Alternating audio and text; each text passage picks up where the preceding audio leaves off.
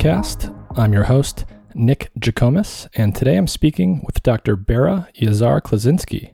Berra has a PhD in molecular, cell, and developmental biology, and she is currently Chief Science Officer for MAPS, the Multidisciplinary Association for Psychedelic Studies. MAPS has been conducting human clinical trials for MDMA assisted psychotherapy to treat PTSD, and Berra described the results of the recent Phase 3 clinical studies that MAPS completed, which showed striking results for the treatment of severe PTSD. She also explained what PTSD is, who it tends to affect, and how it actually arises and what we know about the underlying biology. We also talked about the drug MDMA, informally known as ecstasy, and how it works in the brain and the types of subjective and biological effects it tends to have. We also discussed why MDMA appears to work so well in conjunction with psychotherapy for treating something like PTSD. And Berra also talked about how MAPS actually conducts these clinical trials and gets them off the ground, even though they're a nonprofit without the resources of a large pharmaceutical company. As always, if you enjoy this content, please like, share, and subscribe. We have the audio only version, which is available in all major podcast directories, and a YouTube channel which has video versions of each episode. Lastly, we have a Patreon page for the podcast where you can become a supporting member and gain access to some special content for as little as $2 per month. Today's show is brought to you in part by Dosist, an all natural cannabis company specializing in dose controlled cannabis products made with plant based ingredients. To learn more about Dosist, their products, and where they are available, please visit their website through the link in the episode description. And with that, Here's my conversation with Berra Yazar Klosinski.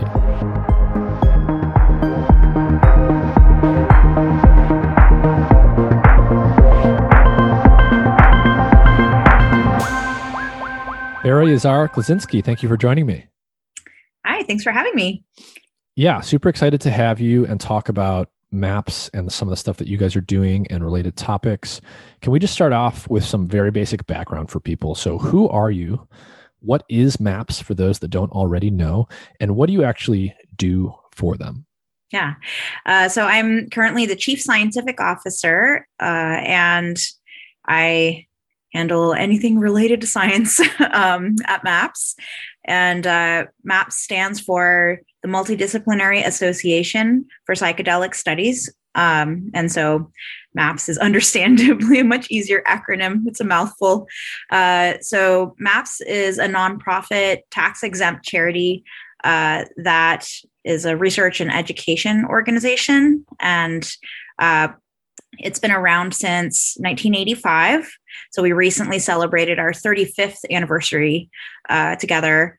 Um, and MAPS has uh, two wholly owned subsidiaries that uh, include MAPS Public Benefit Corporation and MAPS Europe BV in Europe. Uh, and so these subsidiaries are tasked with um, running the research uh, about um, of psychedelics, uh, various kinds, and uh, the overall goal is to demonstrate um, any risks as well as benefits of um, controlled substances that uh, are actually beneficial for treating chronic psychiatric disorders. Hmm. And what is your scientific background, and wh- why was that relevant to becoming the chief science officer at MAPS? Um, I have a um, my undergrad was in uh, biological sciences, and I have a minor in drama, and I have a PhD in molecular cell and developmental biology from um, University of California at Santa Cruz. So uh, I actually started working at MAPS right when I was finishing up my PhD dissertation. Uh, and I essentially brought what I learned uh, from grad school in terms of how to um, conduct research projects and um, and infuse that into MAPS. Uh, so I was one of the uh, original people who um, ran all of the clinical trials uh, for MAPS of um, for treatment of post traumatic stress disorder uh, with various controlled substances, including MDMA uh, and LSD, and um, observational studies with ibogaine, and also uh, with cannabis. Hmm. I want to start off by just having you basically tell everyone the basic high level results of your recent recently announced uh, phase three trials with MDMA. And before we get into too much detail about like all of the detail for those trials and, and how they were conducted and getting into the nitty gritty, I then want to back up and kind of unpack PTSD and MDMA for people that aren't familiar with this illness and with that drug and how it works. So, again, just starting, what was the recent result that you guys published?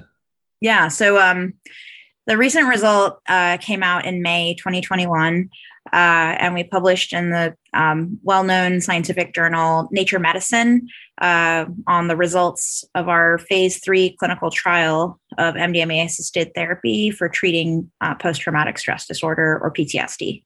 So the really top-line result was that um, the study was highly significant. Um, and uh, the it was so significant that it was uh, it would be described as statistically very persuasive uh, from an efficacy standpoint, and uh, also the safety data was really good too. Um, and we didn't uncover any um, any new serious safety signals. It was also the largest study that's ever been conducted uh, of MDMA assisted therapy. So 90 patients were treated um, in the study, and uh, the fact that we were able to uh, do this in a multi-site uh, clinical trial uh, spanning across the United States, Canada, and Israel, uh, and uh, collected data at 15 different clinical trial sites and oversaw the conduct of the study um, from the public benefit corporation side uh, was really really good. And MDMA has breakthrough therapy designation from FDA for treatment of PTSD. So we benefit a, a lot from added attention and interaction with the U.S. Food and Drug Administration. Mm-hmm. What what is breakthrough designation? Designation. Um, so this is uh, one of the special programs that FDA has that enables um, sponsors to get additional support in terms of developing their clinical trial protocols uh, from the agency. And uh, we obtained it on the basis of comparing our um, phase two clinical trial data to the um, the data that was used for approval of Paxil and Zoloft for treatment of PTSD. And so, from the side by uh, from the historical comparison to our data, um, we had a much larger effect size and hence mm-hmm. warranted um, additional attention from mm, FDA. I see. I definitely want to get into comparisons between your results and sort of the the standard treatments that have been used historically for PTSD. Can you briefly just talk about the patients in the trial? They all had PTSD. Were they all veterans? Did they all share some other characteristics, or was it a mixed bag? Um, it was a mixed bag because we really wanted our results to be as generalizable as possible to the real world.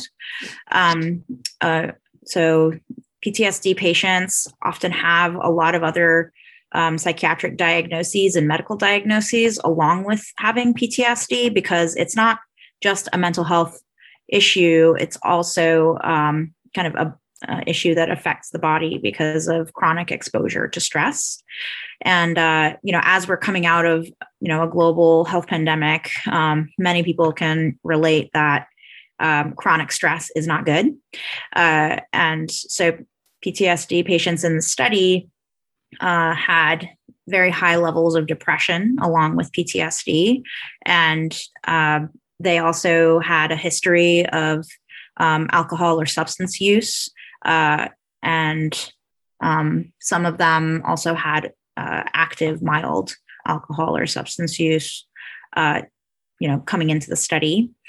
And uh, they also, on average, had um, experienced severe adverse childhood experiences uh, measured with the ACE score. And so this was a measure that was actually developed by Kaiser um, Permanente to monitor um, kind of the, med- the medical impact of having adverse childhood experiences. Um, so we included that in order to help characterize our baseline demographics. Um, overall, the um, the patients were um, majority white Caucasian um, and sixty seven percent female. I see. And then, so so roughly speaking, does that match up with the general population that has PTSD? Yeah, in general, um, female sex at birth is, uh, you know, associated uh, with having a PTSD diagnosis. Um, and you know, typically people hear a lot about um, veterans with PTSD, but the majority of the population that has a PTSD diagnosis is actually females uh, who are um, who are survivors of sexual assault. Mm. Yeah, that was actually going to be my my next question. Is any yeah. some of the major cohorts of people that tend to have PTSD? So that's that's the biggest one. It sounds like. Yeah, I mean, we only had 13 veterans in our study, um, and this is, um, you know, of course, it's only a, a, small subset of the overall population, but reflective um, overall. And we also measured um, socioeconomic factors uh, related to uh, the patients who are in our study or participants mm-hmm. who are in our study, and um, they had, on average, had most of them had had some college um, classes, so uh, but not completed college degrees. Uh, their average age was like 41. So, um, and then we also looked at the like how long they had had uh, PTSD symptoms in our study, and about 25% had had PTSD for 20 years or more. Wow. Um, and so the maximum was actually somebody who had had PTSD for 63 years. So uh, this is definitely a pretty highly traumatized population. And um, in order to be eligible for being randomized to MDMA or placebo, they also had to have severe PTSD, mm-hmm. uh, at least severe PTSD. So. And how would, you know, most people I think have at least a vague notion of what PTSD is or very basic idea. How would a psychiatrist define what PTSD is and what is diagnosable as PTSD, and what are what are the most common constellation of symptoms that people with PTSD actually live with? Yeah, that's a really good question. Uh, so PTSD uh, is defined based off of um, 20 different symptoms. Uh, so there's, uh, in general, there's a lot of um, hyper arousal. Uh, so people are very jumpy and, um, you know, feel like uh, they're always on high alert, always in fight or flight mode. Um, and, uh, you know, the, the diagnostic criteria for PTSD are clustered into different um, different symptom clusters. Uh, a really important one is actually functional impairment. Mm-hmm. Um, so people are, you know, their day to day lives are um, impacted by having um, PTSD symptoms. Uh, they have um, you know with the re- with the recent research that's coming out it's primarily a disorder of of memory. Um, and so and also comes along with having nightmares flashbacks um, you know highly prevalent anxiety as a result of those things um, poor sleep uh, and so all these criteria end up getting bundled together uh, to to come up with the PTSD diagnosis. And so if somebody walks into, you know, um, a clinician's office, they don't always get accurately diagnosed actually because um, there's there's some variability. Like some people with ptsd will have more of a certain kind of symptom cluster uh, than others. Um, there's also um, a new subtype of ptsd that's been defined uh, more recently uh, with the Diagnostic and Statistical Manual version 5, which is DSM 5. Um, and this is called the dissociative subtype. So, um, you know, normally uh, most PTSD patients will, will be in fight or flight mode and hyper reactive. Um, but actually, uh, with the dissociative subtype, they're often in, in the reverse category. So they're numb and hypo aroused um, and essentially feeling dissociated from their environment and um, feeling like things aren't real that are happening uh, and that they're um, almost like shrouded in a blanket and not able to connect with their environment and their community. And how do we how do we think about how much of a social burden this is? Like how, how many people have it? How expensive is this to treat? How debilitating is it for people that have it?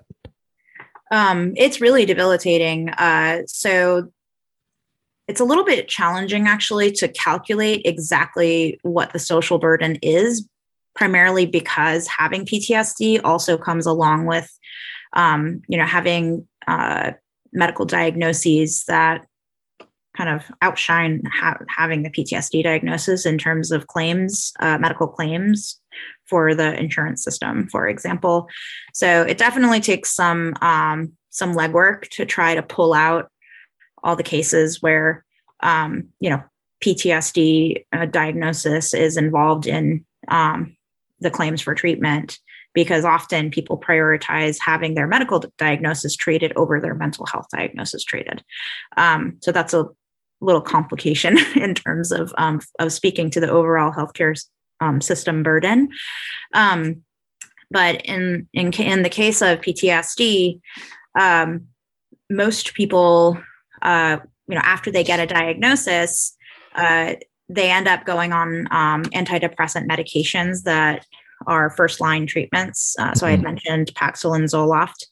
Um, so they'll go on the first line treatments and try that for um, you know approximately 120, 130 days or so, and then quickly um, they end up moving into trying other off-label treatments, um, which are second line um, and even third line. And so, um, you know, within that point of getting a diagnosis, half of them end up trying evidence-based treatments uh, and then quickly move into off-label treatments because the approved treatments are not working for the majority of the people.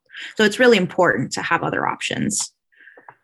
So it's hard to calculate any specific level of social, social burden, but this is something that's very severe for most people that have it. You're living with it for years or even decades. So it's very burdensome. How many actual people have this? Is hundreds of th- in the U.S. Say, is it hundreds of thousands? Is it millions?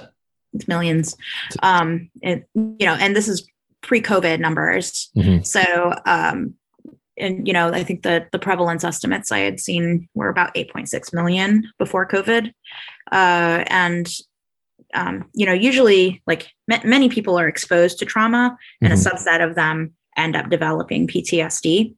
Uh, and you know, of, and then that number was 8.6 million. But now, since trauma exposure is so much even more prevalent and chronic stress exposure is even more prevalent because of the pandemic, it's likely that those numbers are going to go up.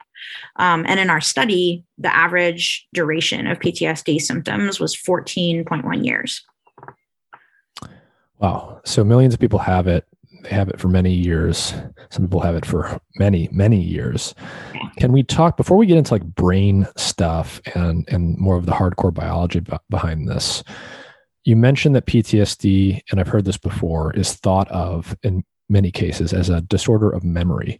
I've heard it described as um, the inability to unlearn or forget trauma, say, or something that happened to you, such that you know when you have PTSD, you basically have some terrible thing that happened to you that you're exposed to.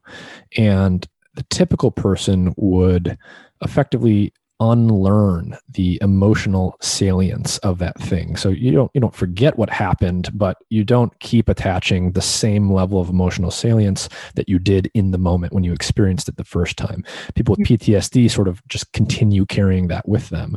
And so there's there's something going on that has to do with memory and forgetting and attaching or deattaching um, the emotional salience of something traumatic from the actual content of the memory.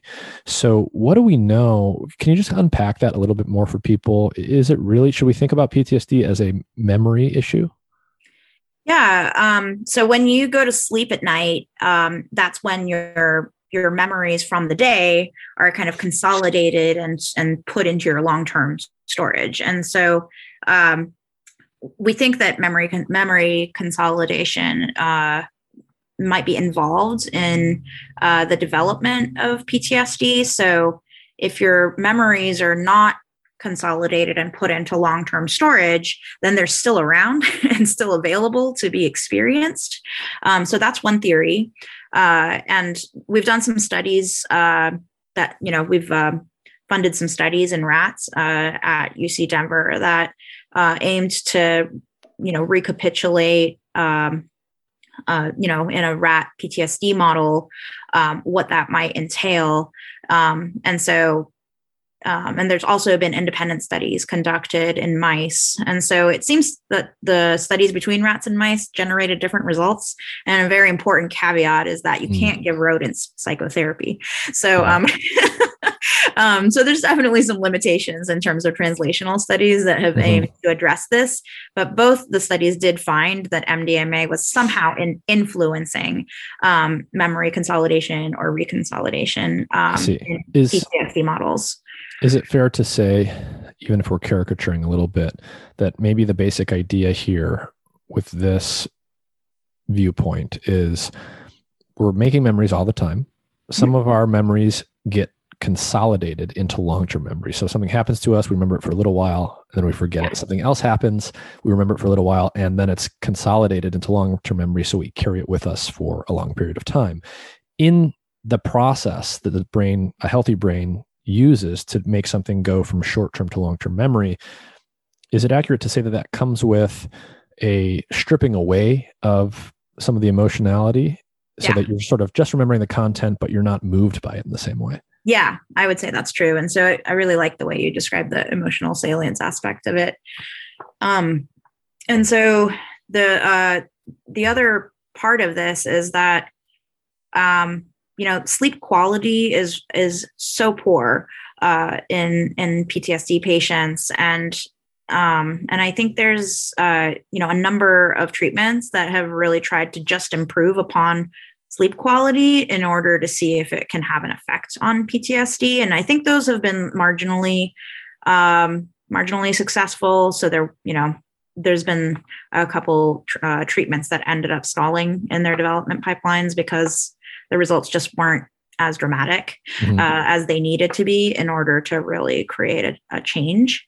Um, there's another theory that um, I think is interesting that involves um, kind of horm- hormonal regulation of um, of stress, and so uh, there's this thing called the hypothalamic pituitary axis, um, and this is how your body kind of regulates like homeostasis and how you're feeling and in general. Um, and so uh, there's some really interesting um, studies that have looked at um, how the HPA axis um, regulates stress through cortisol. And so, in the context of PTSD, um, when somebody experiences stress, then um, cortisol is expressed and it shuts down the fight or flight response um, through, um, you know, converting you from being in the sympathetic nervous system to the parasympathetic nervous system, primarily um, signaling. And so this is the difference between fight or flight versus like vegetative contentment and digestion. Mm-hmm. Um, and so um, in the context of PTSD, the cortisol um, doesn't seem to function in the same way and is um, and actually is too low.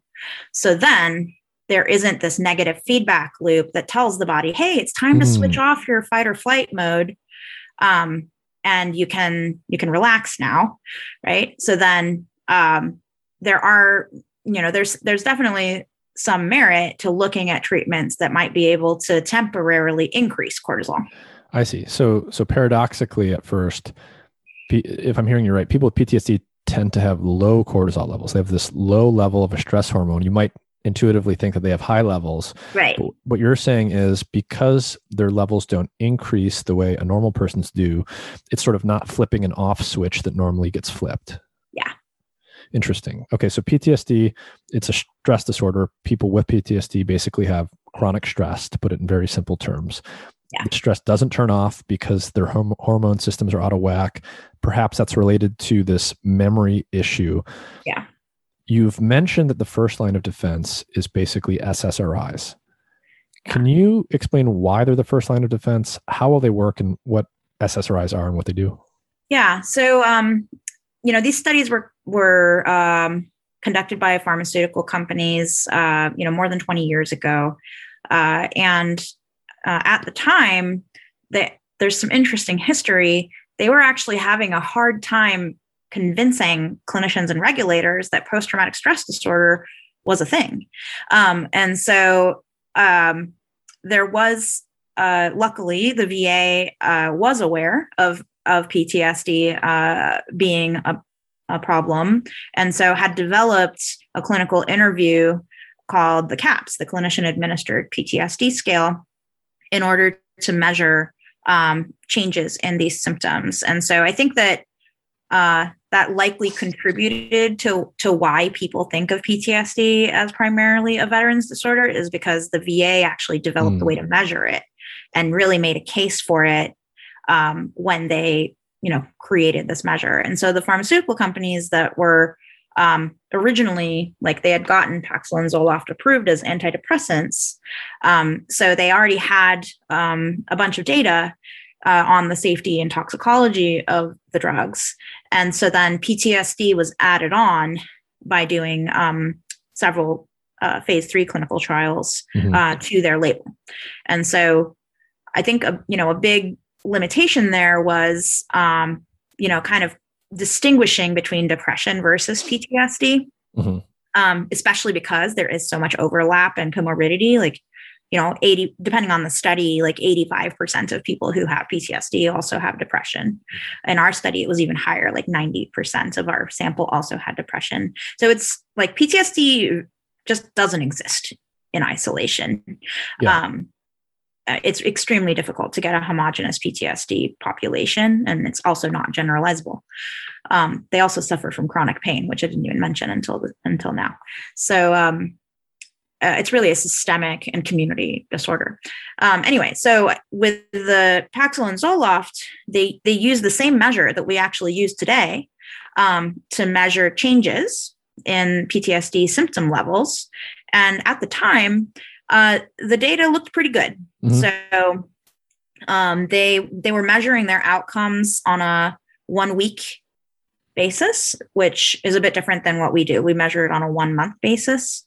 Um, and then they had, you know, a series, you know, of repeated measures um, throughout their studies. And these were 12 week clinical trials.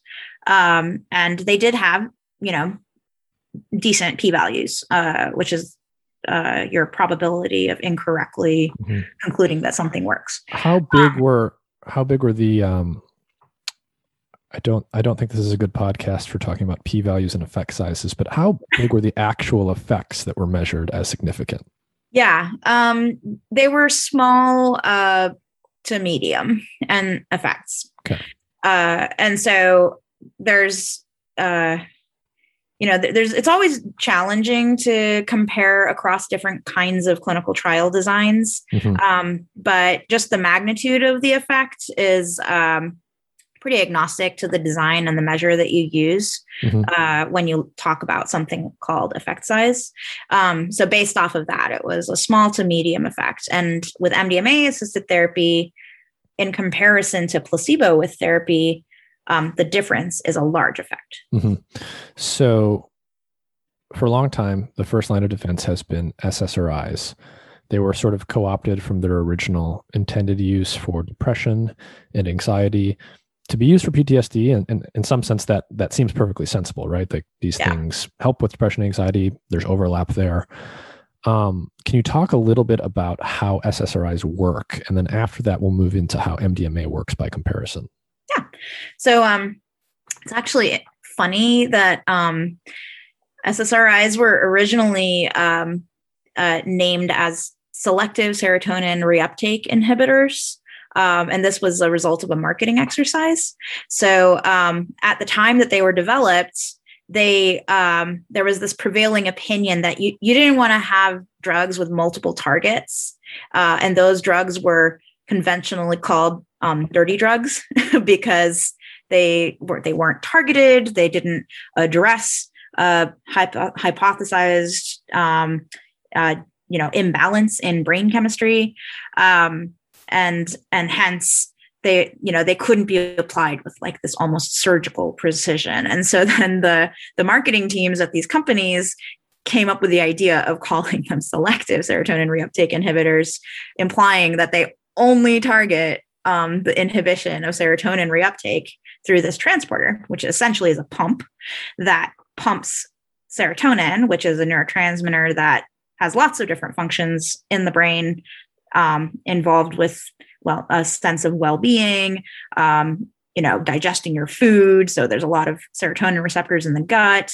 Um, anyway serotonin is great. And so uh, but too much serotonin can also not be good um, if you because it can like flood the system and then everything just kind of goes on the fritz um, so ssris uh, um, they prevent the pump from emptying out um, this gap in between brain cells, which is called the synaptic cleft.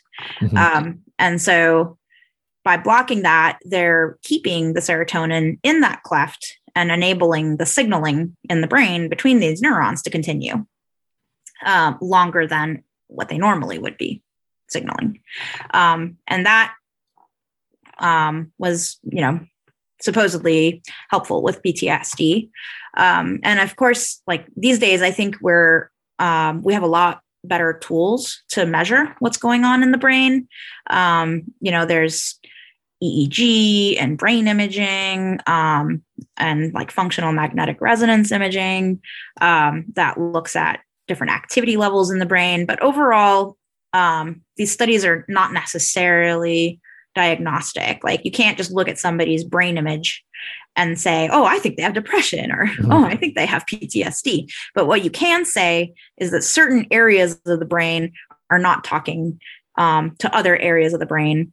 Um, and you can, uh, if you can correlate that with some sort of behavioral output, then um, you can start to um, to make some guesses uh, as to as to why that might be. So, SSRIs typically a first line of defense for PTSD, for depression. People are generally familiar with them. They know that they're out there. Many people have even tried them for, for some period of time. They are preventing the reuptake of serotonin. So they're effectively increasing the level of serotonin tone in the brain.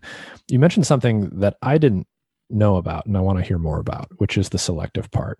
So you said that they were mm-hmm. named this way for marketing purposes. Yeah but you implied that they're not actually selective for serotonin reuptake inhibition. Um, what else do they do? Um, so I've heard, depending on which SSRI you're talking about, some of them have affinity for um, for norepinephrine reuptake transporters. Uh, some of them have affinity for dopamine reuptake transporters.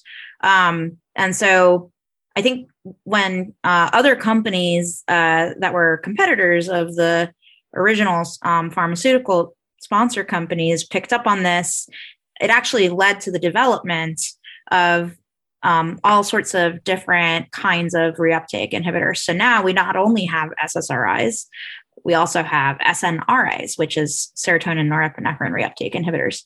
And we also have SDRIs, like serotonin dopamine reuptake inhibitors, um, so there's uh, MDMA actually um, blocks all three of the monoamine um, reuptake inhibitors, which mm. includes serotonin, norepinephrine, and dopamine.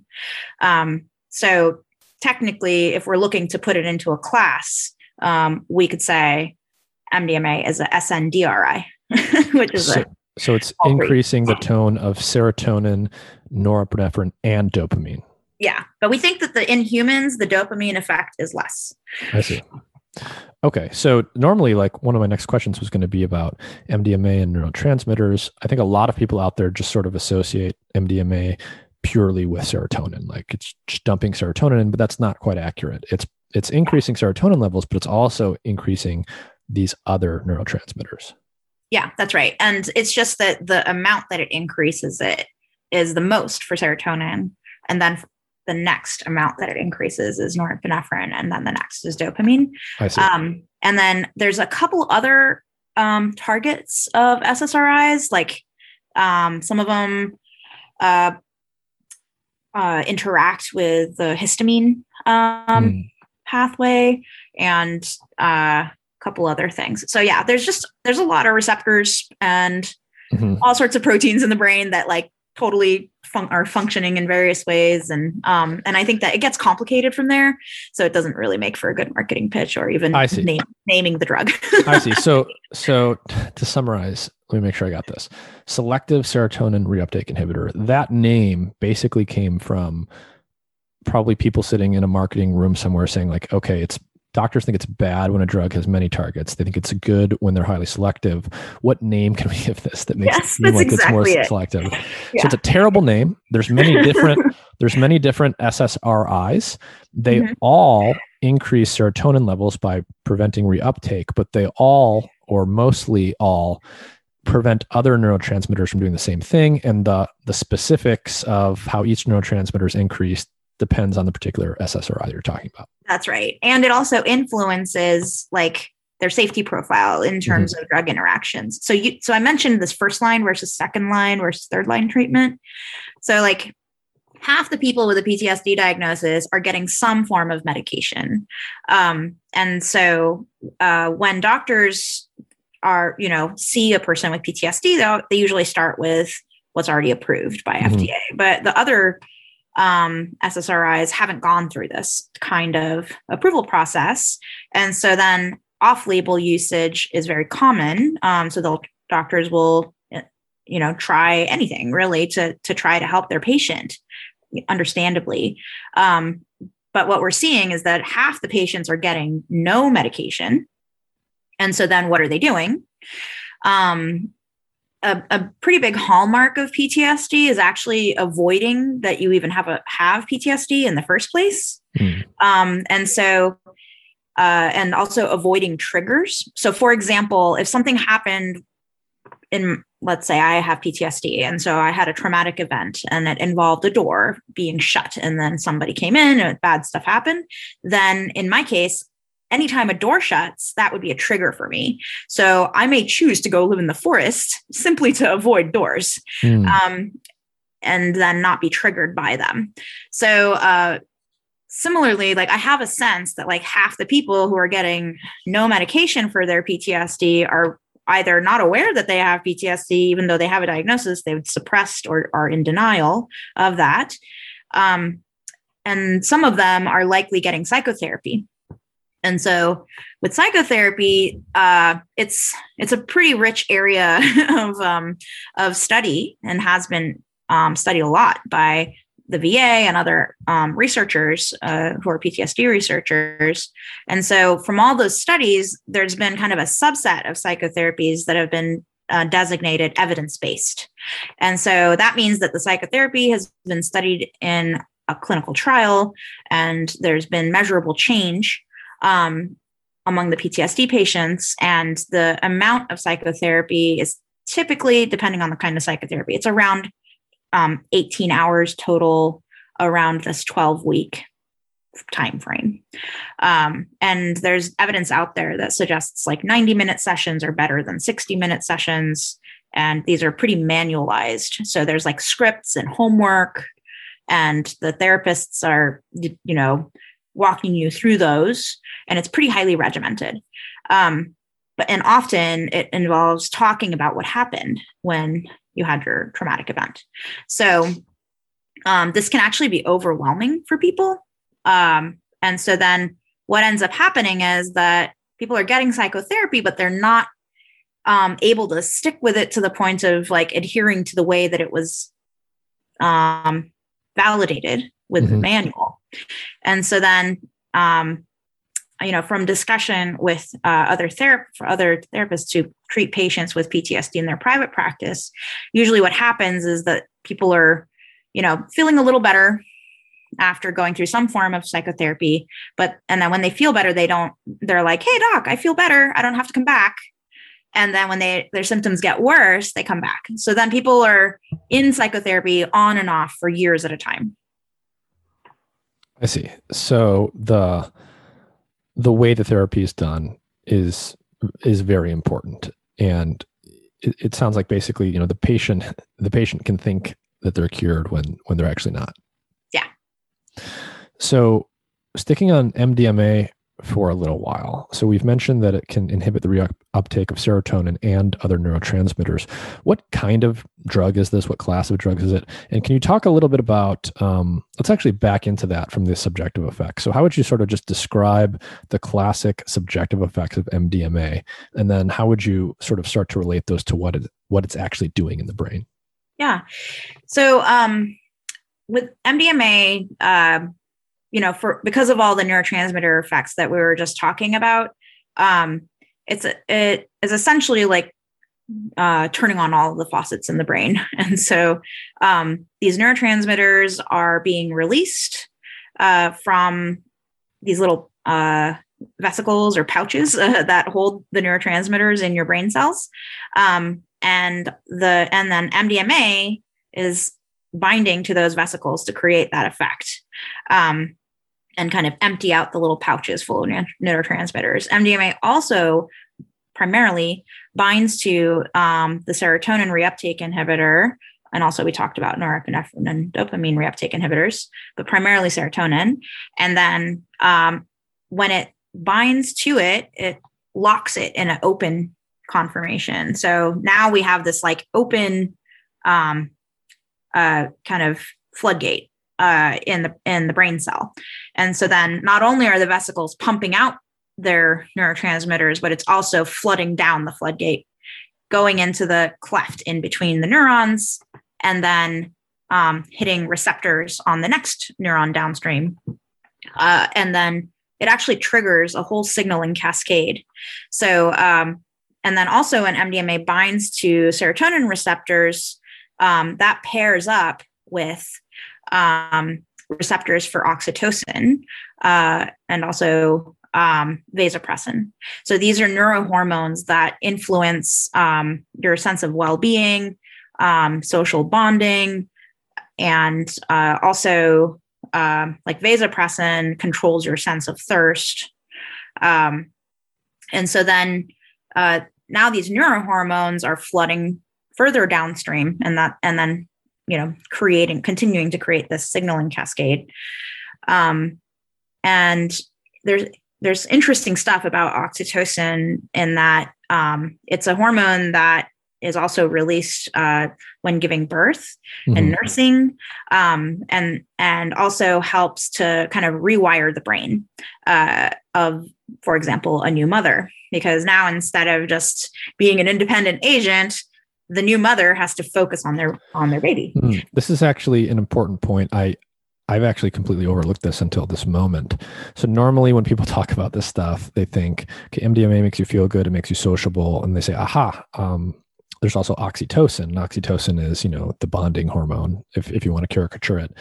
It's released at childbirth. It's important for mother child bonding and just general social bonding.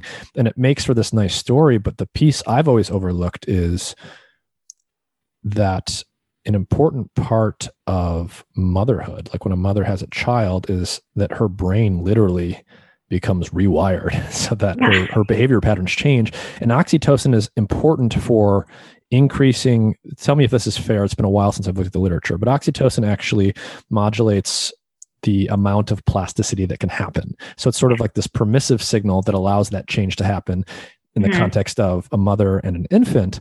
But now I'm connecting the dots to MDMA and what you guys are doing. And uh, can, can you connect the dots for people? So, what's yeah. the importance of like a plasticity hormone like this?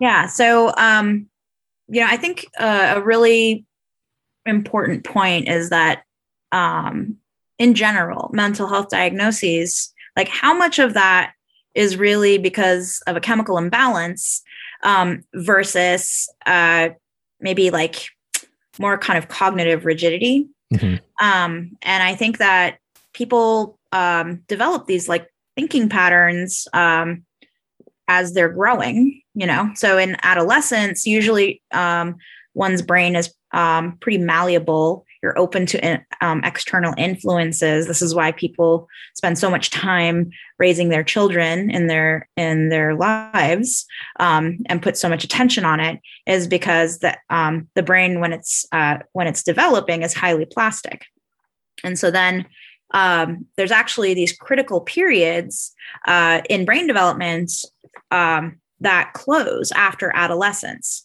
Mm-hmm. And so, um, and they they're actually like not even like open until you become adolescent. And then when you're an adolescent um, kind of a social reward learning critical period opens up.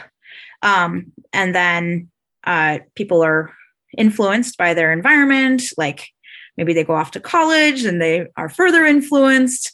Um, and then uh, then that period closes and then people start to kind of become adults and then as they get older and older um, their the way that they think about the world uh, becomes more rigid. Mm-hmm. and so uh, and there's a number of things about um, you know brain cells aging uh, that influence this. Like you're not making as many new brain cells. Um, your brain cells are more um, they have a thicker coating on them. Um, so they're less likely to make new connections uh, and so then that plasticity just kind of like peters off as you get older and older. Um, with MDMA, there's a Nature publication by a great um, friend of mine uh, who's in my Turkish psychedelic club. Um, and her name is Gül Dölen, and she's uh, at Johns Hopkins University. And so she was able to demonstrate in mice that MDMA was capable of um, reopening a critical period around social reward learning. Mm. Um, and so now instead of having that like cognitively inflexible, rigid, entrenched thought patterns that are also probably keeping you depressed and um, suffering from various mental health diagnoses, um, the brain is once again opened up for plasticity as if you were an adolescent. Hmm. Um, and then once again, open to intervention. And the rewiring is then um, not just limited to the context of the MDMA experience, but also remains open for a while after. Mm-hmm. And is so this is this why it's so important that this is MDMA assisted psychotherapy? Yes. the MDMA is creating this permissive signal. It's it's altering neurotransmitter and neurohormone levels in the brain such that temporarily the brain is in a heightened state of plasticity but if you don't actually direct that plasticity plasticity somewhere nothing will really come of it. Right. That's exactly right. And so um, and this is really the key distinction between um, mdma that's used in kind of a more recreational context uh, versus a therapeutic context. So mm-hmm. um, and then just that experience of like um, of the MDMA session itself, uh, in general, like it is an altered state. It's not causing hallucinations, but um, people are um, turning inward and having kind of um, an experience in like uh, with um, eye shades on and listening to music that help them to revisit uh, what happened to them traumatically um, but without the fear associated with it. And what we know from brain imaging um, studies uh, that we've done in um, PTSD patients is that um, normally the part of the brain that would be signaling um, associated with the fear um, signal when the memories are are being revisited actually uh, is signaling less. And then this correlates with the reduction in PTSD symptoms that these folks are able to achieve. Hmm. So that means that we actually not only just have a picture of the brain, but we're also able to see a change in the way that the brain is signaling um, that correlates with the treatment outcomes that we're measuring. And that's really exciting. I see. So it sounds like, in terms of how this drug is administered in the context of these clinical trials, it's extremely different in terms of the context it's taken recreationally. And so instead of going out and moving around and, and being social, the person is actually lying quietly, presumably encouraged to reflect on whatever is the object of the psychotherapy and and and the you know the object of the trauma and it, it, almost sounded like you were saying this is similar in some ways to the setup of the psilocybin studies where you're lying down in a comfortable room you have eye shades on can you yeah. talk a little bit more about the actual setup for the mdma yeah administration yeah. So um, we put a lot of effort into making um, the treatment rooms um, comfortable. It's not like a sterile hospital environment. We know that um, MDMA is, uh, you know, it would probably make any hospital room great, but um, but there's actually certain things you can do um, to make the environment more permissive um, for better oxytocin signaling. Uh, and when I gave birth, um, I noticed that the birthing rooms were were doing similar things. So they had hmm. low lighting, can- little candle lights here and there, some music, sound of water. Um, and then and like flowers you know these are all things that like one would say oh you know if i was in a good hospital i would actually probably have a lot of these nice things but usually they reserve them for the birthing rooms and so then the birth with that it actually primes the, the brain and the system um, to be better at the oxytocin signaling part. Um, so we t- kind of take that approach. We have really good artwork that's not triggering. Um, one time we had a black cat in a room and that was not good, so we had to take it out. And then, um, and then there's light music and low lighting and um, comfortable beds. Uh, and then there's two um, care providers. At least one is fully licensed uh, for delivering psychotherapy um, according to the regulations that pertain to where they live and practice. Um, and then there's also a doctor uh, that uh, kind of oversees the administration of the MDMA. And um, we have in our sessions, we've tested a divided dosing paradigm.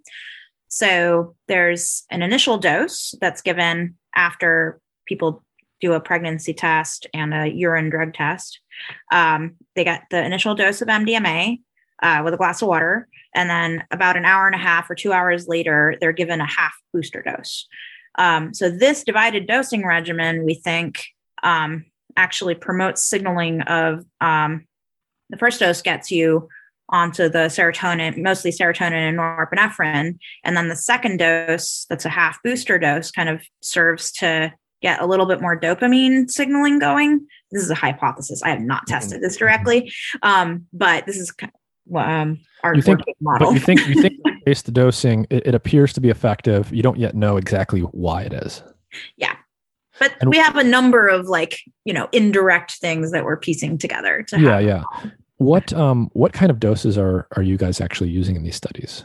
Um, so we tested a variety of doses in our phase two clinical trials. These were small pilot studies, and so we um, we tried, you know, um, a variety of low doses of MDMA as a control. So we tested inactive placebo, a sugar pill. Uh, we also tested 25 milligrams of MDMA with this half booster on top, 30 milligrams of MDMA with this half booster on top, and 40 milligrams of MDMA with the half booster on top. And then uh, for the active group, for the therapeutically active doses, um, these were initially um, studied all the way back in um, you know the 70s, and so uh, mm. we revalidated the therapeutically active dose range of MDMA uh, in our phase two studies and found that um, 75 milligram to 125 milligram MDMA is therapeutically active um, with a half booster on top. So Gotcha. So 75 to 125, you uh, said? Yeah. And then half of that again a little yeah, bit later. That's right. Um, How does um, that can you can you compare that to what someone might commonly take? What, what are people taking in a recreational setting? More than that, less than that? I think it's about that. Yeah. Mm-hmm. Um, it's it's comparable. And then um, the the half booster is also pretty common um, in mm-hmm. recreational settings. Uh, but when the when the booster dose is not half, it actually can even push that dopamine dopamine signaling even higher. Um, and then also in recreational context, some people tend to redose again a third time, and at that point, all the serotonin and norepinephrine is gone, and they're pretty much just on dopamine. Mm. So then it's um, really just actualizing kind of like the stimulant types of effects um, more than anything else. I see. So you're administering MDMA in this spaced way. You have this very comfortable setup. People are lying down. They're being encouraged to reflect on what they've presumably been talking about in psychotherapy for, for probably weeks leading up to the first dose. Can you talk yeah. a little bit more about like the full the full treatment paradigm? How many weeks of psychotherapy are we talking about? Yeah, so um, we have 90 minute um, talk therapy sessions. There's three of those on an approximately weekly basis leading up to the MDMA session. And then the MDMA session takes about um, six to eight hours. And then um, the next morning, they have a talk therapy session to talk about what happened, like um, during their MDMA session.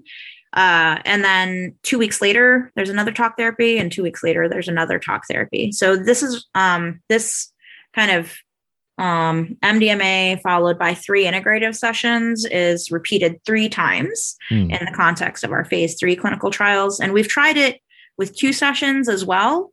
Um, so for some people, two sessions is enough, mm-hmm. um, and for some people, it's not.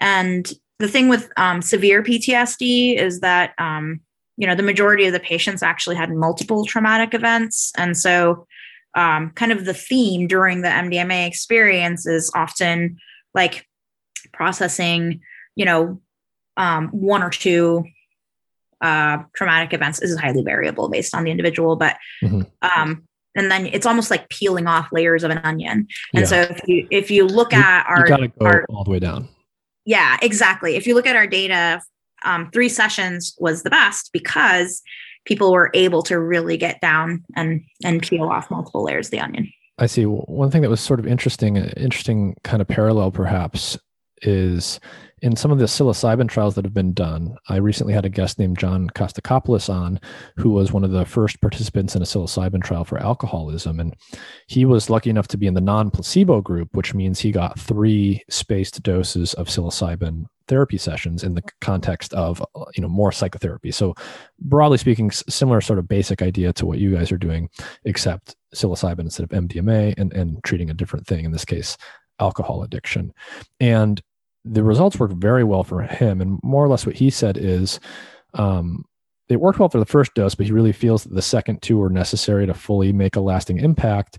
And curiously, um, everyone that he talked to who was a study participant, um, it either worked for them and in all cases it worked for them they were they were the group that got three doses and for the people where it didn't work as well or or didn't work that much mm-hmm. they all seem to be the ones that only got one dose and then two doses of placebo so at least between these two studies and some others we could probably point to this yeah. um, recurrent dosing regime seems to be crucially it's not it's really it's truly not a one and done type of thing it's not a one and done thing and it's not a magic pill mm-hmm. and people have to be um, open and motivated in order to you know go through all those screening procedures in order to get into the study.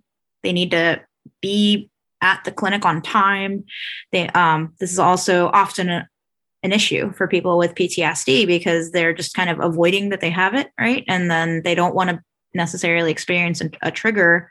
So we've really had to, um, you know, work with people who are who are motivated um, to commit mm-hmm. to the study procedures, and so that's one of the things that is in our criteria that we've posted actually publicly on clinicaltrials.gov. So if people want to um, read more about that, they can look up these studies there. So, um, you know, these these are very intensive trials. Um, right? You're not just giving someone a pill; you're doing weeks and weeks of therapy. You're you you very methodically designed this whole setup, right? Giving them a certain number of doses in a certain way, all embedded in this context of psychotherapy for this very particular population. Um, can you talk? Let's let's kind of come back to the trials now. Now that we've given people a background on MDMA and on PTSD, and and sort of unpack the full structure, start to finish here. So let's just start with how how long does it take to do a phase three trial like this, and how much does it cost? Yeah. So um, I think uh, some some people would like to see much larger studies, but these trials are so intensive to set up um, and run that I feel like it it's a massive undertaking uh, with the number of people that we had to screen and in order to treat 90. And so our original plan um, was to do a 100 person study. And we started it in um, November 2018. And leading up to that point, when we launched the study, uh, we had about um, two, two years of regulatory interactions with FDA upfront. And so I mentioned that we had breakthrough therapy designation. So, um, a big part of my role is actually writing the documents um, that make the case based off of research that's published uh, or that we have in hand um, to the regulatory agencies uh, that you know we think that this treatment is is worthy of study and that um, there's a lot of liter- scientific literature that forms the basis of these studies. Um, and so i mentioned maps has been around for 35 years and the toxicology program actually started 35 years ago. So um, actually 36 but um, anyway. So uh, you know we initially got the breakthrough therapy designation, and then we did a special protocol assessment with FDA. Um, and then that uh, is kind of like an insurance plan for your ultimate FDA um, application for marketing because it's a lot of input upfront from the agency on the design of the study and how you're going to analyze the data coming out of it. Um, and there's been some like more recent uh, kind of thoughts around how to handle the statistics of these clinical trials in a manner that is like not unduly biasing the analysis that we mm-hmm. had to incorporate into how we analyze the data. So we um, it gets quite complicated in terms of statistics. It's not like a simple t test. Mm-hmm, mm-hmm, um, and so all of that stuff happened over a period of like nine months or so. And then um, we went back and forth with FDA on like, you know, six versions of the statistical analysis plan during that period, and finally resulted in uh, an, an, approved protocol uh, and stats plan. And so on that basis, then we like built the database and there's a lot of like extra quality measures that we built in to the database. Um, and we also had all these systems um, that support running the studies and also uh, support um, generating a lot of documentation and files that um, overall help you to understand the integrity of the data, the qualifications of the people, the approvals that you have to get, and so let's talk about approvals for a minute because it's not just FDA that has to approve. Um, there's also um, institutional, there's a central um, independent review board that looks at the ethics and safety of, of the human participants um, for any clinical trial. So we had, because this was a multi site study in three different countries, we had to interact with three different regulatory agencies, three different um, IRBs centrally. And then also each clinical trial site has its own IRB or they have to um, defer to the central IRB. So, and I'm sure, I'm sure every step of this is just so, so much fun, right? Oh yeah. I mean, we, we, had a, we had a mix of um, university sites and private practice sites because we want to we want to be able to measure if there's any difference, right, between a university site and a private practice site in terms of the ultimately resulting data. Luckily, we didn't see any difference um, in between sites uh, in the clinical trial. So that was really good. Um, and I didn't even mention that there's a lot of training that the, that the therapists have to go through mm. in order to be ready to work on a study like this. Because so, these are all people that have never done this before yeah, these were people that had never, the majority of them had never um, delivered MDMA assisted therapy before. And so they had to go through pretty rigorous training on specifically on the method. We didn't tr- train them on how to treat PTSD because in general these were either addiction researchers or people who are already like treating people with PTSD or addiction on average. Mm-hmm. Um, and then they would go through our training program and then they did a, a, a small pilot study on a multi-site basis and treated one PTSD patient in that study, and then they were ready to work on this phase three study. So you can you can appreciate that this was a very long multi-part process. Mm-hmm, mm-hmm. Um, and then DEA also has to approve each um, uh, researcher uh, at um, the individual sites in the U.S. Um, and then in in Canada, you have to get a special permission um, called a Section 56 exemption um, for the clinician to administer a controlled substance. And, and, I'm guessing when you submit all of your paperwork, they're they're not getting an answer back to you the next day. They're not. Yeah. I mean, I think that um, the, the, the most questions that we got from a university IRB was like 50 questions mm-hmm. and i and i had to sit and answer all of those um, with a lot of support from the team mm-hmm. but it was uh it was definitely constantly negotiating justifying negotiating justifying and then eventually we would get approval at every single spot mm-hmm. and so we also had to deal with how do you contract with the universities for something like this mm-hmm. you have to get insurance to cover something like this and it's um it was just it, it's a huge undertaking. Hmm. And so for all those reasons, it's quite expensive. Yeah. Yeah. And what's, I mean, I, I, I do think it's important to put a number on this just to give people a clear sense. Like to do this, how much money did you guys have to spend all in on this last phase three trial? I mean, it kind of depends where you start counting, right? Because yeah. we wanted order of magnitude. Order of magnitude. Yeah. I mean, it's definitely on the order of like 15 million so and that's not even counting all of your infrastructure costs that you have mm-hmm. to develop because we have to um, because we're working on um, preparing for a new drug application um, we have to implement and val- test validate all the systems that we used mm-hmm. Um, in order to support the studies and we have to audit the vendors to make sure that they're doing what they say they're doing um, and so, this, so is, this is tens of millions of dollars. Yeah, and then you're probably looking at when you look at total costs, it's more on the order of 30 million. Mm-hmm. And then we, we didn't really talk about this yet, but where are you guys getting your funding from? And can you talk a little bit about why you why MAPS has structured itself the way that it has? Yeah. Um, so we have not received any grants from the government. Um, and uh, the majority of the funding it's all philanthropic contributions. Um, and the majority of the funding is from private donors. Some are from family foundations.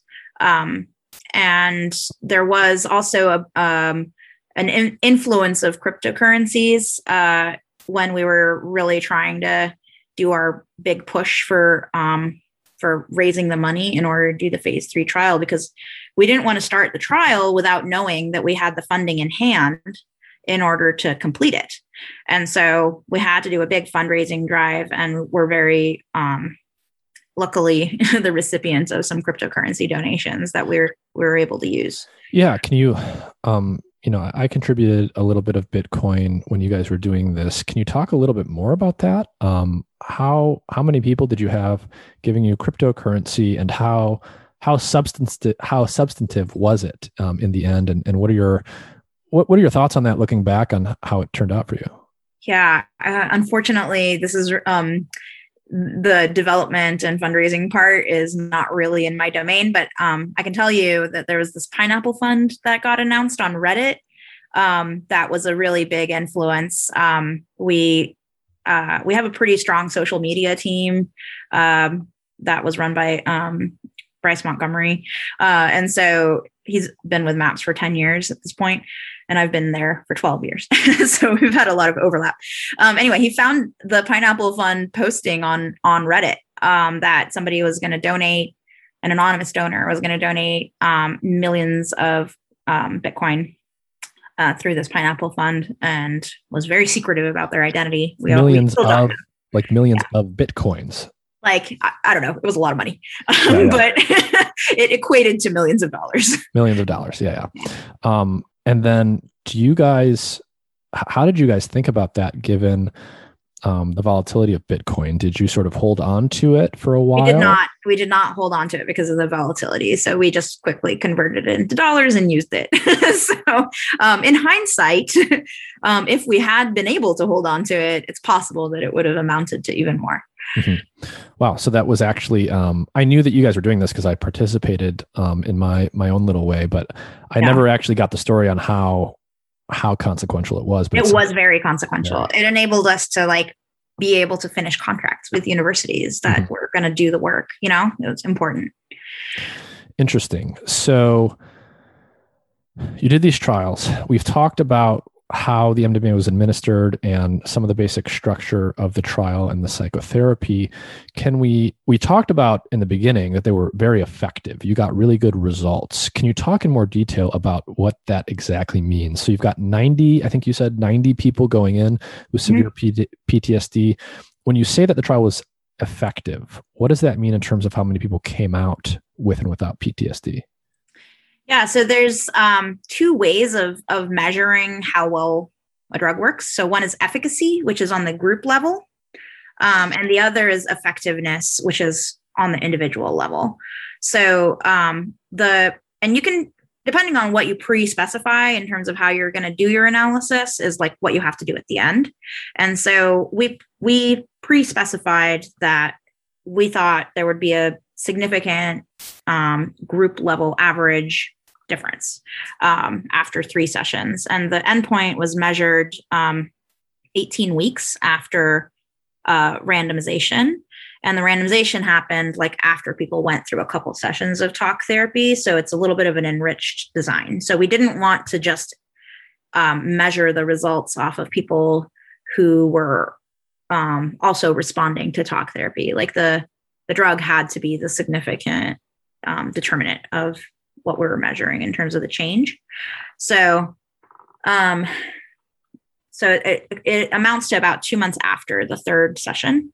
So we're not measuring afterglow soon after the MDMA or placebo session. We're measuring two months after.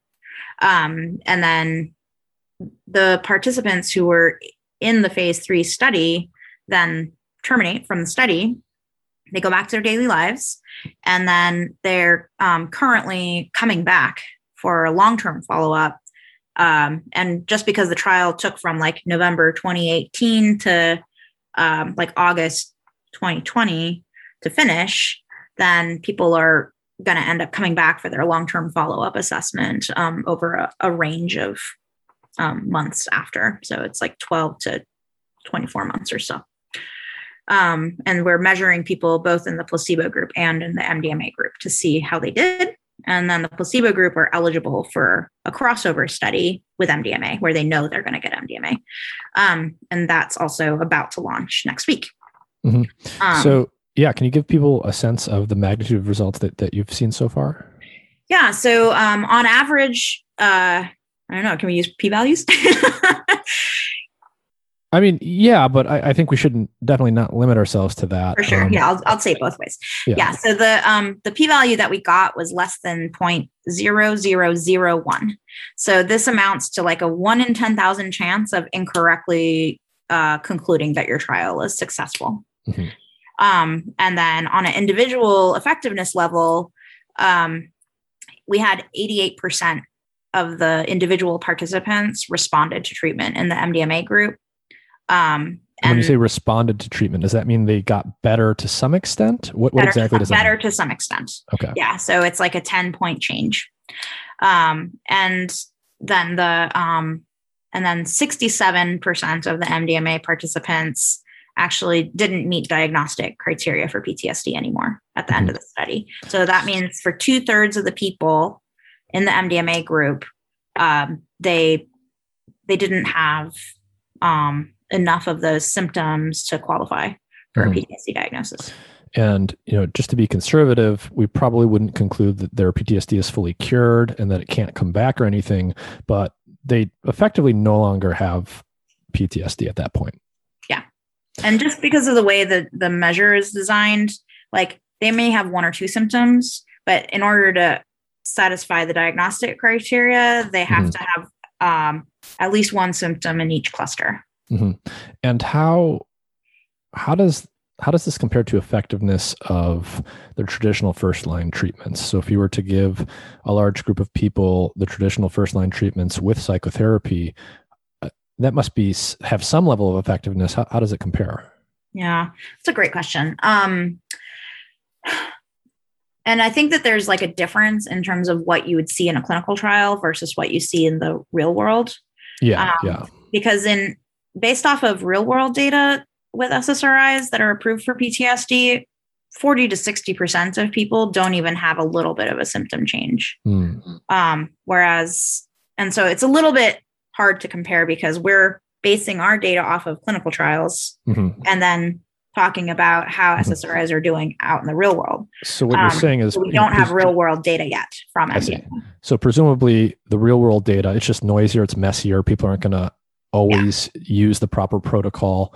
Right. So the effectiveness should go down somewhat, but somewhat, the, yeah. the, levels that you're seeing are actually so high that even my understanding is that even if it goes down somewhat, it's still much better than most traditional treatments would be. Yeah, and we had um, after going through the three session package, um, five of the MDMA group um, didn't respond in a manner that would like meet criteria for a treatment responder. Mm-hmm. Um, so, and that's out of um, 46 people dosed with MDMA. So we think the non-response rate is probably around 10, 12%. Um, and then uh, but it's still really good. You know, I think that mm-hmm. I think that is really the, the important part is that if nothing else, like let's say in, in the real world, the effectiveness goes down. If nothing else, people are interested in trying MDMA assisted therapy and it's going to get them in the door. And I mentioned half of the people with PTSD aren't doing much in terms of treatment. Mm-hmm. So at least it gets them in the door and then they're able to try it as a as a as a treatment in the toolbox. Mm-hmm. I want to ask um, a little bit more about the past before we talk about the future. Can you talk a little bit about so like you guys are obviously you're doing these trials now. You've like just completed phase 3, you've been working on this for a number of years now. When did MDMA come onto the scene both in terms of it uh, researchers being aware of it and then how did it sort of seep into popular culture can you sort of connect the dots between the origin of mdma its mm-hmm. its leakage into popular recreational culture and then the origins of maps yeah so um, mdma was uh, from what we know was first synthesized in 1912 by merck um, they were um, kind of doing like your standard uh, medicinal chemistry like trying uh, different chemical structures and seeing and seeing what they um, what they got. Mm-hmm. And so then uh, at the time, it wasn't tested in humans. It was just kind of part of a library of compounds um, that were just generated that way. And then um, from from what we know, uh, uh, Alexander Shulgin um, synthesized MDMA. Uh, I think in the 60s, and then um, before then, the army actually started testing, uh, you know, MDA, which is a, um, a, chemically related compound to MDMA. It's actually a, um, an active metabolite of MDMA. So the army was doing these tests in the 50s, um, characterizing the um, the lethal dose for 50% of the animals, so LD50, um, of like LSD and um, MDMA and MDA in all sorts of different animals. And their original goal was to um, was to potentially use um, psychedelics as like a kind of chemical warfare or biological warfare. Um, and so uh, that's when you start hearing about like MK Ultra and the CIA and all these things.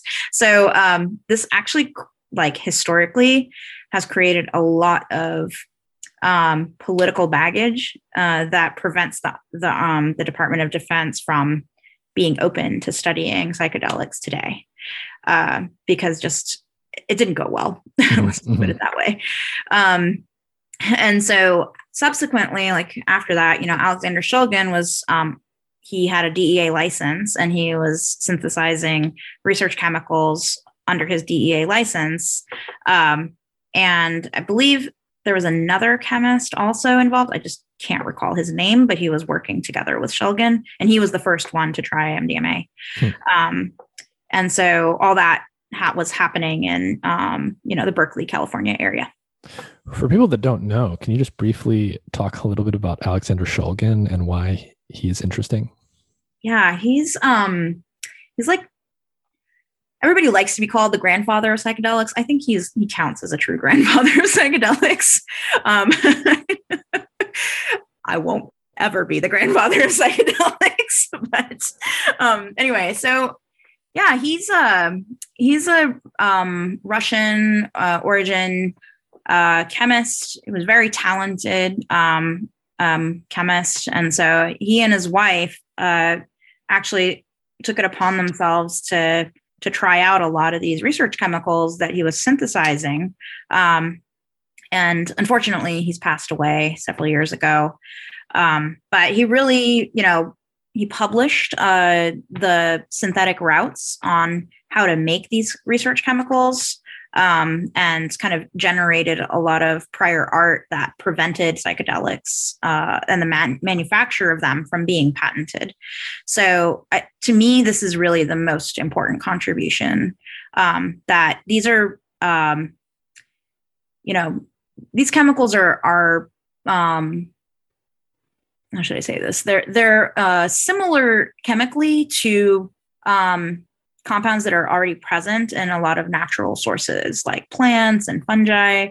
Um, and so they're, uh, and our bodies are kind of naturally evolved to, um, to respond um, to, um, you know, plant-based psychoactive materials uh, throughout evolution. And so a lot of indigenous people uh, were, were using plants and fungi uh, to alter their consciousness and as like rites of passage and ceremonial um, usages. And really important to acknowledge that this you know plant and fungi really were first the use was first developed by indigenous and first peoples um, and native people. And so um, these methods of, of ceremonial and ritualistic use were around for you know thousands thousands of years. Um, and then actually informed uh, the current therapeutic methods that uh, are in use today with MDMA and psilocybin. Um, so there's a lot of like um, breathing uh, exercises, uh, diaphragmatic breathing exercises. Uh, these were um, de- subsequently developed by Stanislav Grof into holotropic breath work. So just by breathing, one can alter one's consciousness because of the existing um, brain neurotransmitters and chemicals that are induced in in your body and your brain just by breathing in a different way and I, it really does again remind me of birth because just by breathing you know it's enabling life um, and so then uh, Shulgin really felt strongly that these chemicals should belong to the people and should never be a subject of a monopoly of a corporation. Mm-hmm. And so he published TiHKAL and PiHKAL um, that um, that put it into the public domain in terms of how to how to create these chemicals. And he did get in some trouble, I think, with DEA when he did that, um, uh, understandably so. And I think subsequently he he did end up um, giving up his DEA license for manufacturing. Um, but yeah, I mean, do you have anything to add uh, to the Shulgin story? Um, I don't think I have too much more to add. If you look closely, you can see uh, his two famous books on my bookshelf. But yeah, he was he was a very interesting and very important person in this entire area of psychedelic medicine. As you said, he was this organic chemist who, if you just go read about the details of his life, was in a position where he could, in an official capacity, synthesize drugs. And then he did a lot of testing on himself and his close friends. He documented all of that in terms of both the synthesis and how to create these things and the effects subjectively they had on himself, literally, in these two great books called PiHKAL and TiHKAL. They're very accessible, the first half at least. The second half is literally uh, an organic chemistry manual, but they're very wonderful stories that um, are very, very readable, um, very relatable in many ways um, about the experiences that he and his wife and his cohort of interesting friends had when they were testing all of these things. He died just a few years ago. I actually met his wife at the last MAPS conference yeah. a few years ago and she's she's very old now but she was she was there and and she was cognizant and she gave a wonderful talk um, but if if you're interested in the history of psychedelic medicine, if you're interested in the chemistry of psychedelics, if you're interested in their subjective effects and where they come from, it's very difficult to imagine uh, how you would fully appreciate all of those things without looking at these two books, PiHKAL and TiHKAL. Yeah. So then, um, MDMA was, uh, you know, kind of highlighted as a result of that personal experimentation uh, by Shulgin and, and, his colleagues and friends. Um, and he introduced um, uh, Leo Zeff to MDMA, and Leo Zeff was a therapist in the Bay Area at the time. Um, so there, there were, you know, hundreds of people who actually experienced MDMA in a therapeutic context when it was still a largely unknown chemical. Um, and it really helped to augment um, their therapy process. And so there was couples therapy that was tested. They tried it for um, treating alcohol use disorder and alcoholism, substance use disorders, depression, eating disorders, PTSD, anxiety, all sorts of stuff. And so, um, and then those data were um, were published by George Greer and Requa Tolbert, uh, who's, who were a couple that um, that ended up, you know, doing the research effort to kind of like synthesize and write about a, a lot of those anecdotal reports. These were not controlled clinical trials. Um, and so then, um, you know, the word kind of got out, MDMA got out of the bag. Um, and then in um, Dallas, Texas, at the Starck Club, uh, there was a, a marketing exercise that um, led to MDMA being renamed ecstasy. Uh, in, initially, they were calling it Adam, and MDA was called Eve mm-hmm. uh, because they're so um, similar in chemical structure and some of the effects. Um, and then everybody decided Adam's not a great marketing name, so they decided to go with ecstasy in terms of um, you know characterizing it and making it sound more exciting. However, um, we have heard from a lot of our study participants who have PTSD that they say, I don't know, why they call this ecstasy because um, it's actually, we think of MDMA as a kind of a non specific amplifier of whatever um, feelings and experiences mm. are there. And this was actually recapitulated in um, some recent publications that really aimed at looking at this in, in larger data sets um, with um, pharmacology data combined.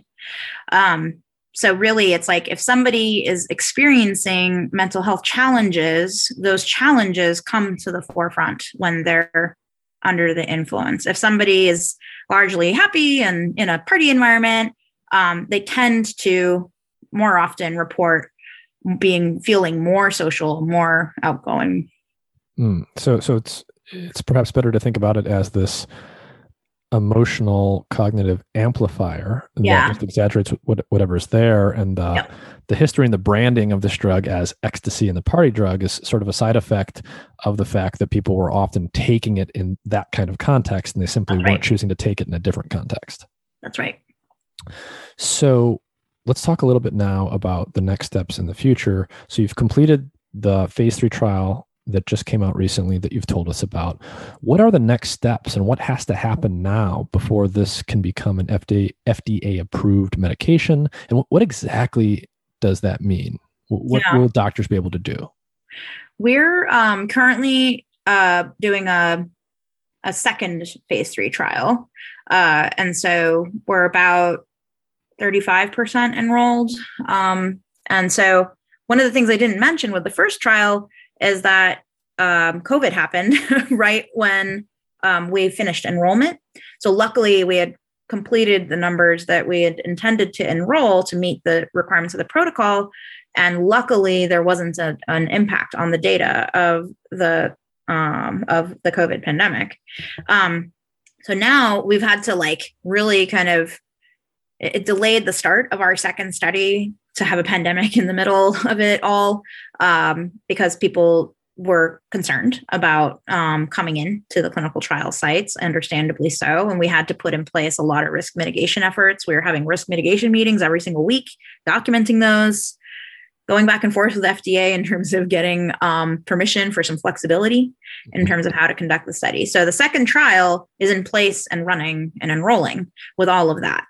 Um, and so our original projections have been impacted um, in terms of when we think we can get FDA approval. Um, you know, the COVID pandemic really threw us for a loop. We were not expecting that in our scenario planning, let me tell you. So, um, and uh, so now we're thinking that um, we'll probably be able to finish up our full application to FDA, which will include our toxicology data from MDMA and the active metabolite MDA, um, as well as the data from the, all the clinical trials that we've done, as well as um, pharmacology data that we're going to be summarizing based off of the literature that's already published.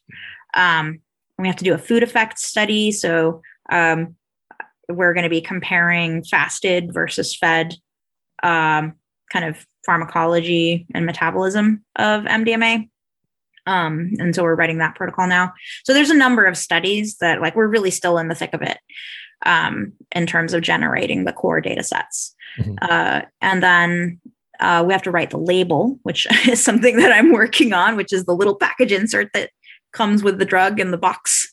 And we're designing the packaging and and we completed manufacturing um, our validation batches of MDMA. So we have um, quite a bit of MDMA, over 10 kilos. Where do you um, get it? I forgot to ask you, where does your MDMA actually come from? Uh, it's manufactured under contract in the UK um, by um, co- a contract manufacturing lab. And they have to, of course, have lots of licenses and permissions. And then we import it into the United States for, um, for use in the clinical trials uh, and then it gets shipped out from the United States to the various locations in the world. And we're also enrolling um, for a European study right now mm. um, that's treated a couple patients. So yeah, there's there's just a lot going on, um, and we we hope that this will be in clinics um, at the end of 2023. End of 2023, and assuming that happens, what exactly is it going to mean for it to be in clinics? Will any licensed physician who is a psychiatrist or psychotherapist be able to choose to use this if they feel it's appropriate for a patient? Yeah, I mean, um, it seems like nothing we're doing is ever straightforward. So um, there's there's a lot of intricacies around uh, like how we envis- envision this going out. So um, so FDA doesn't regulate psychotherapy.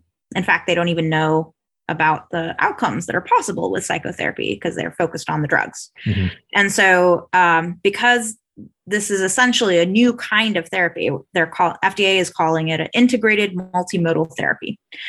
Um, so, MDMA, the effects of MDMA on its own are um, kind of additive with the effects of the psychotherapy. Mm-hmm. And um, this is not so novel in the sense that like ketamine is currently being um, tested in combination with psychotherapy as well. And um, that we think that this actually improves the durability of the effects. Um, so so there's that aspect. Like we're having to explain psychotherapy to fda and then the um, we have to develop a risk evaluation and mitigation strategy that um, will require that um, clinicians who are able to work um, with patients who are on MDMA have to go through training. And so we have an we have the world's largest MDMA therapy training program currently in progress. There's 300 clinicians are being um, trained in the current cohort, and about a third of them are um, people of color. And so there's a lot of diversity and inclusivity and um, equity work that we're um, currently engaged in and raising money for um, for patient access programs, et cetera. Um, and so the way we envision this is that there would be a prescribing physician, doesn't have to be a psychiatrist, and they would uh, do an initial assessment of like cardiovascular risk um, to rule out underlying cardiac disease. Um, and there's a couple different spe- specific subtypes that are likely going to be um, going to have a precautionary note in the label about that. Um, and then also uh, you know we envision this as a as a treatment that's administered by a team. So the team has to consist of like a physician. They they would hold a dea um, schedule two through five license. And then they have to go through our training in order to get the drug. And then they have to agree to work with appropriately trained and um, licensed providers. Um, and then FDA really wants us to uh, make sure that the providers are are kind of it's not just one person. that's their ideal. So th- we're just in the middle of like um, working out the specifics with FDA, mm-hmm. um, and we'll we'll be working closely with them on that. And what is the current scheduling of MDMA in the in the U.S.'s drug scheduling system? Yeah, so uh, MDMA is currently a Schedule One controlled substance. And like I said, it doesn't work for everyone. So it's really not a good idea to go off and try this on your own.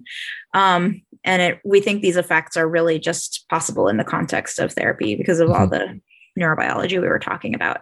Um, so that being said, uh, after FDA approves MDMA for having medical evidence of, of efficacy and safety, uh, then um, it triggers a, a rescheduling mandate for DEA the Drug Enforcement Agency.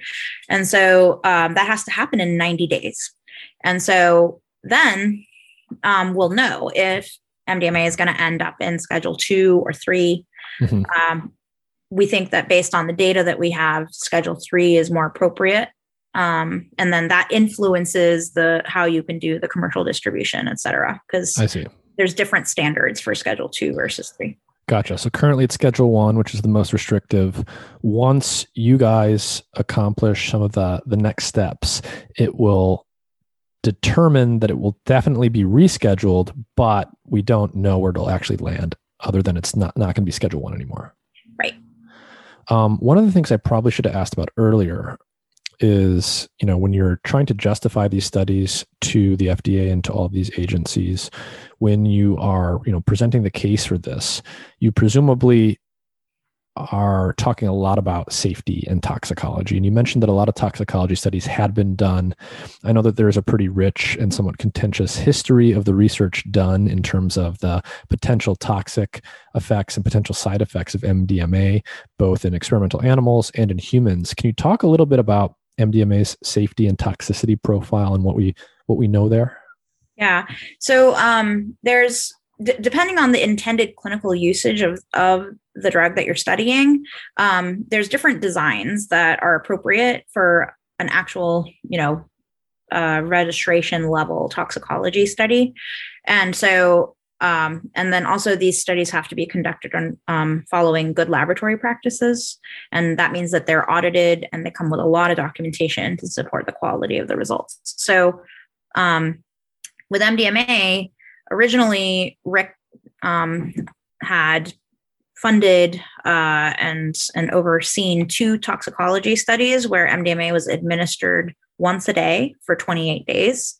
Um, and those studies helped us to kind of get an initial sense of like what dose of MDMA causes mortality in animals. Um, and it's unfortunate that animals have to be sacrificed in order to have these studies, and it's a required component of your new drug application for for the regulatory approvals. Um, however, uh, you know those studies were um, were done so long ago. We actually had to repeat them mm. um, more recently in the la- over the last couple years, and I had to oversee it. Um, so we worked with uh, contract research labs, um, and they, um, but we were we successfully negotiated with FDA that um, that we would focus on the neurotoxicity question, and so um, that was the part of the original studies that was inconclusive at the time, mm. and so then that inconclusive finding fueled all these studies that were like, well, look, MDMA is possibly neurotoxic. Let's figure out how to study that. Oh my God, we're going to give it at these really high doses. So just just to be clear, in like a, a while ago, in like the 80s and, and 70s, 80s, yeah. in the 80s, there were some studies done in animals and toxicology to look at whether or not MDMA was neurotoxic, whether or not it killed brain cells. And you're saying that those studies were inconclusive. They were inconclusive. And at the time, what they did find was that the amount of serotonin decreased um, after MDMA. So at the time, that was a perfectly acceptable measure of neurotoxicity. But what we know now is that that's actually just about how MDMA works. Mm-hmm. Um, it because all that serotonin gets released, and then MDMA actually inhibits the enzyme that allows you to make more serotonin. So, so it's a- like a it's like a shutoff valve. Mm-hmm. So if that shutoff valve didn't exist, then you would actually be at ri- more at risk for serotonin syndrome Mm. because there would just be more and more and more serotonin around. Mhm. Um, so it's actually a good thing um, in terms of how MDMA kind of is has self-limiting effects. I see. So they're originally doing the studies giving animals, my understanding is a very high dose of MDMA. Yeah. Uh, probably much higher than most reasonable people would actually take in a recreational Oh, setting. yeah. Um, and what they found was not clear evidence of neurotoxicity. They found a decrease in the amount of serotonin floating around the brains of these animals after they were given these high doses. Some Yeah. people probably inferred that to mean that cells had died, when in fact they probably didn't, or at the very least, you just don't know. Right. You guys, fast forward, you guys were doing comparable studies more recently. What was the outcome of those? So with and with our dosing regimen, we're not giving MDMA every day, and it's not a take-home drug. Mhm. So um, we uh, made the case that we should we should have we should test it like a single dose drug where it's given one time, and then the body has time to recover, and then it's given again, and then the body has time to recover. So we we um, did the 28 day studies with dosing on a once a week basis, which is more similar to our once a month basis for humans. Mhm. Um, and so, uh, and we also did expanded um, neurohistopathology. So we looked at um, modern measures of neurotoxicity in all different kinds of stains uh, that FDA had recommended us to to do. Mhm. And from those, um, you know, we there was also this like one inconclusive finding from the very old studies where um, they used silver staining, and the silver didn't like get into the get into the brain tissue, Mm. and it was interpreted as um, and it only happened in the MDMA animals, so it was interpreted as possibly being lesions, and everybody was like, "Oh my god, like lesions in the brain, that's bad." Um, and so then um, we found no evidence of lesions with the better staining methods and the better methodology. Um, and so that was really the linchpin for like putting the neurotoxicity debate to bed, at least with this dosing regimen that we've Mhm. studied with Mhm. the once a week. And can you, what, what were the doses you were using in these studies and what, what were the animals actually? Yeah, so we uh, we did this neurotoxicity study in um, Sprague Dawley rats and beagle dogs, and um, and for both of those, like the dogs are more sensitive to MDMA at Mhm. higher doses, and we actually unfortunately had um, we went up to the maximum tolerated dose, which means some dogs died. Mhm. Um, and so then it was around like uh, 12 milligram per kilogram MDMA or so. Um, and just for reference, in humans, where there's a, it's challenging to do the scaling between different species because their bodies, it's bodies are very nonlinear. Yeah. it's nonlinear, and also the metabolism of MDMA is nonlinear, and like Mhm. uh, just adding more MDMA doesn't necessarily mean that you're Yeah. There's yeah. actually um one of my other podcast episodes for those that are interested in this this stuff, um, drug metabolism and and scaling of bodies. Uh, there's a great book called Scale by Geoffrey West, who's a physicist, and in that book, and, and I had him unpack this anecdote in my podcast, but he tells this very tragic story um, from a long, long time ago, where some researchers gave an elephant LSD, and so the question arises. How do you determine the correct dose for an elephant? And the naive notion for how you would dose an animal if it has a certain body size is you just multiply you know whatever the scaling factor is. So if the animal's twice as big as a human you give it twice as much. Or if it's half as big you give it half as much. And that's actually not the way that you dose drugs. And so that's kind of what we're talking about here. And he unpacks it in that episode. But what did you guys actually find when you gave these these well we, we also found one more really important thing which is that at least in rats in the rat study we found that um, there was a, a difference in how much mdma the animal could tolerate based off of whether they were housed together with another Mm. animal or separately oh wow so we had to really rely on the publications that had previously um, found this in order to be able to go high enough in the dose in order to have con- like conclusively put these some of these toxicity concerns to bed. Mhm. Um, so with rats, you know, we were starting to get mortality at um, 20 milligram per kilogram, for example. Mhm. But then when they were housed separately, we were able to go up to 100 milligram per kilogram. Hmm. It's a five fold difference. And it's just from, you know, I mentioned MDMA, the effects of MDMA are highly context dependent. Yeah, and I actually think that this is the reason why there's so much um, controversy in the scientific publications about the toxic effects of MDMA. Wow. Yeah, I mean that that is. I mean, for those that aren't used to this type of uh, data, uh, that's a very high difference. A fivefold difference when you simply change whether or not the animals are in one context versus another in terms of whether or not it's toxic. That's way higher than I would have guessed. Yeah. But anyways, we we also did the reproductive toxic toxicity studies yeah. and gen- genotoxicity studies. We're getting ready to publish the genotoxicity studies. Mm-hmm.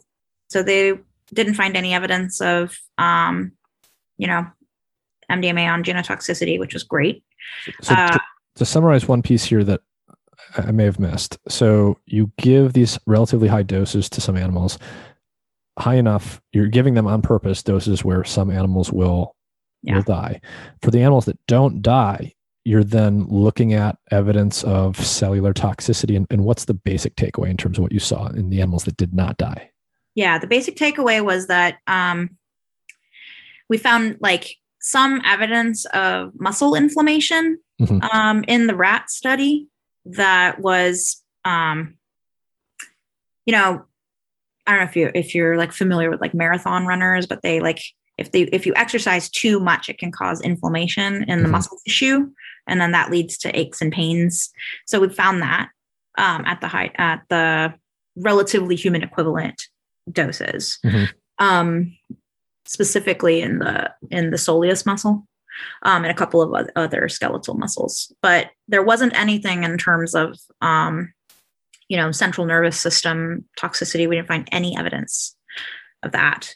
Um, and in terms of like peripheral uh, neurotoxicity that was like the only thing was that we found evidence of um, white blood cell infiltration into skeletal muscle tissue leading to myofiber degeneration which sounds horrible but it's actually not that bad um, um, and then we also um, you know there were definitely like um, behavioral signs and symptoms of the dose being high too Mhm. high Mhm. um, at the high doses. And so, um, but I think with any drug, there's a tolerability limit. I mean, so I think um, that was not surprising. Um, and anyways, I guess the take home was that that what you did find was sufficient to convince all of the relevant regulatory agencies that you could Oh, we don't know yet. We just submitted this and we just Oh. the studies. Oh, I see. So we don't know yet if they're going to be convinced. Um, but we're going to ask them to do a, a, a review of the toxicology data before before we complete the full submission. Mhm. Um, Okay. Well, Berra, you've been generous with your time, and we're unfortunately running short. Before we go, are there any final thoughts that you want to leave people with? And can you just point people to where they would go if they want to contribute to the studies that MAPS is running? Yeah. So um, MAPS, being a nonprofit, um, has a pretty easy way to to donate to um, to MAPS studies. So it's maps.org/donate, and then also we put all of our um, research publications open access for free on our website on um, like maps.org slash resources slash papers. Um, and you can poke around in there and there's there's a lot of really good information um, on the maps website. We also have our treatment manual on the maps website under the mdma assisted therapy studies. And we also have our um, our investigators brochure uh, of mdma so that is like all the stuff i was talking about today is like summarized in this like pretty large document that's like an encyclopedia on MDMA, and that's all free access. You can just go there and read it. Great. Well, I'll I'll link to all this stuff in the description underneath the episode when it goes live this Friday. Um, Berra, thanks again for your time. Uh, this was great. I'm glad that I could finally get in touch with with you and, and kind of tell this story for people. Um, so thanks thanks for coming on again, and I hope to talk to you guys soon in the future. Thank you so much, Nick. It's been a pleasure. Bye.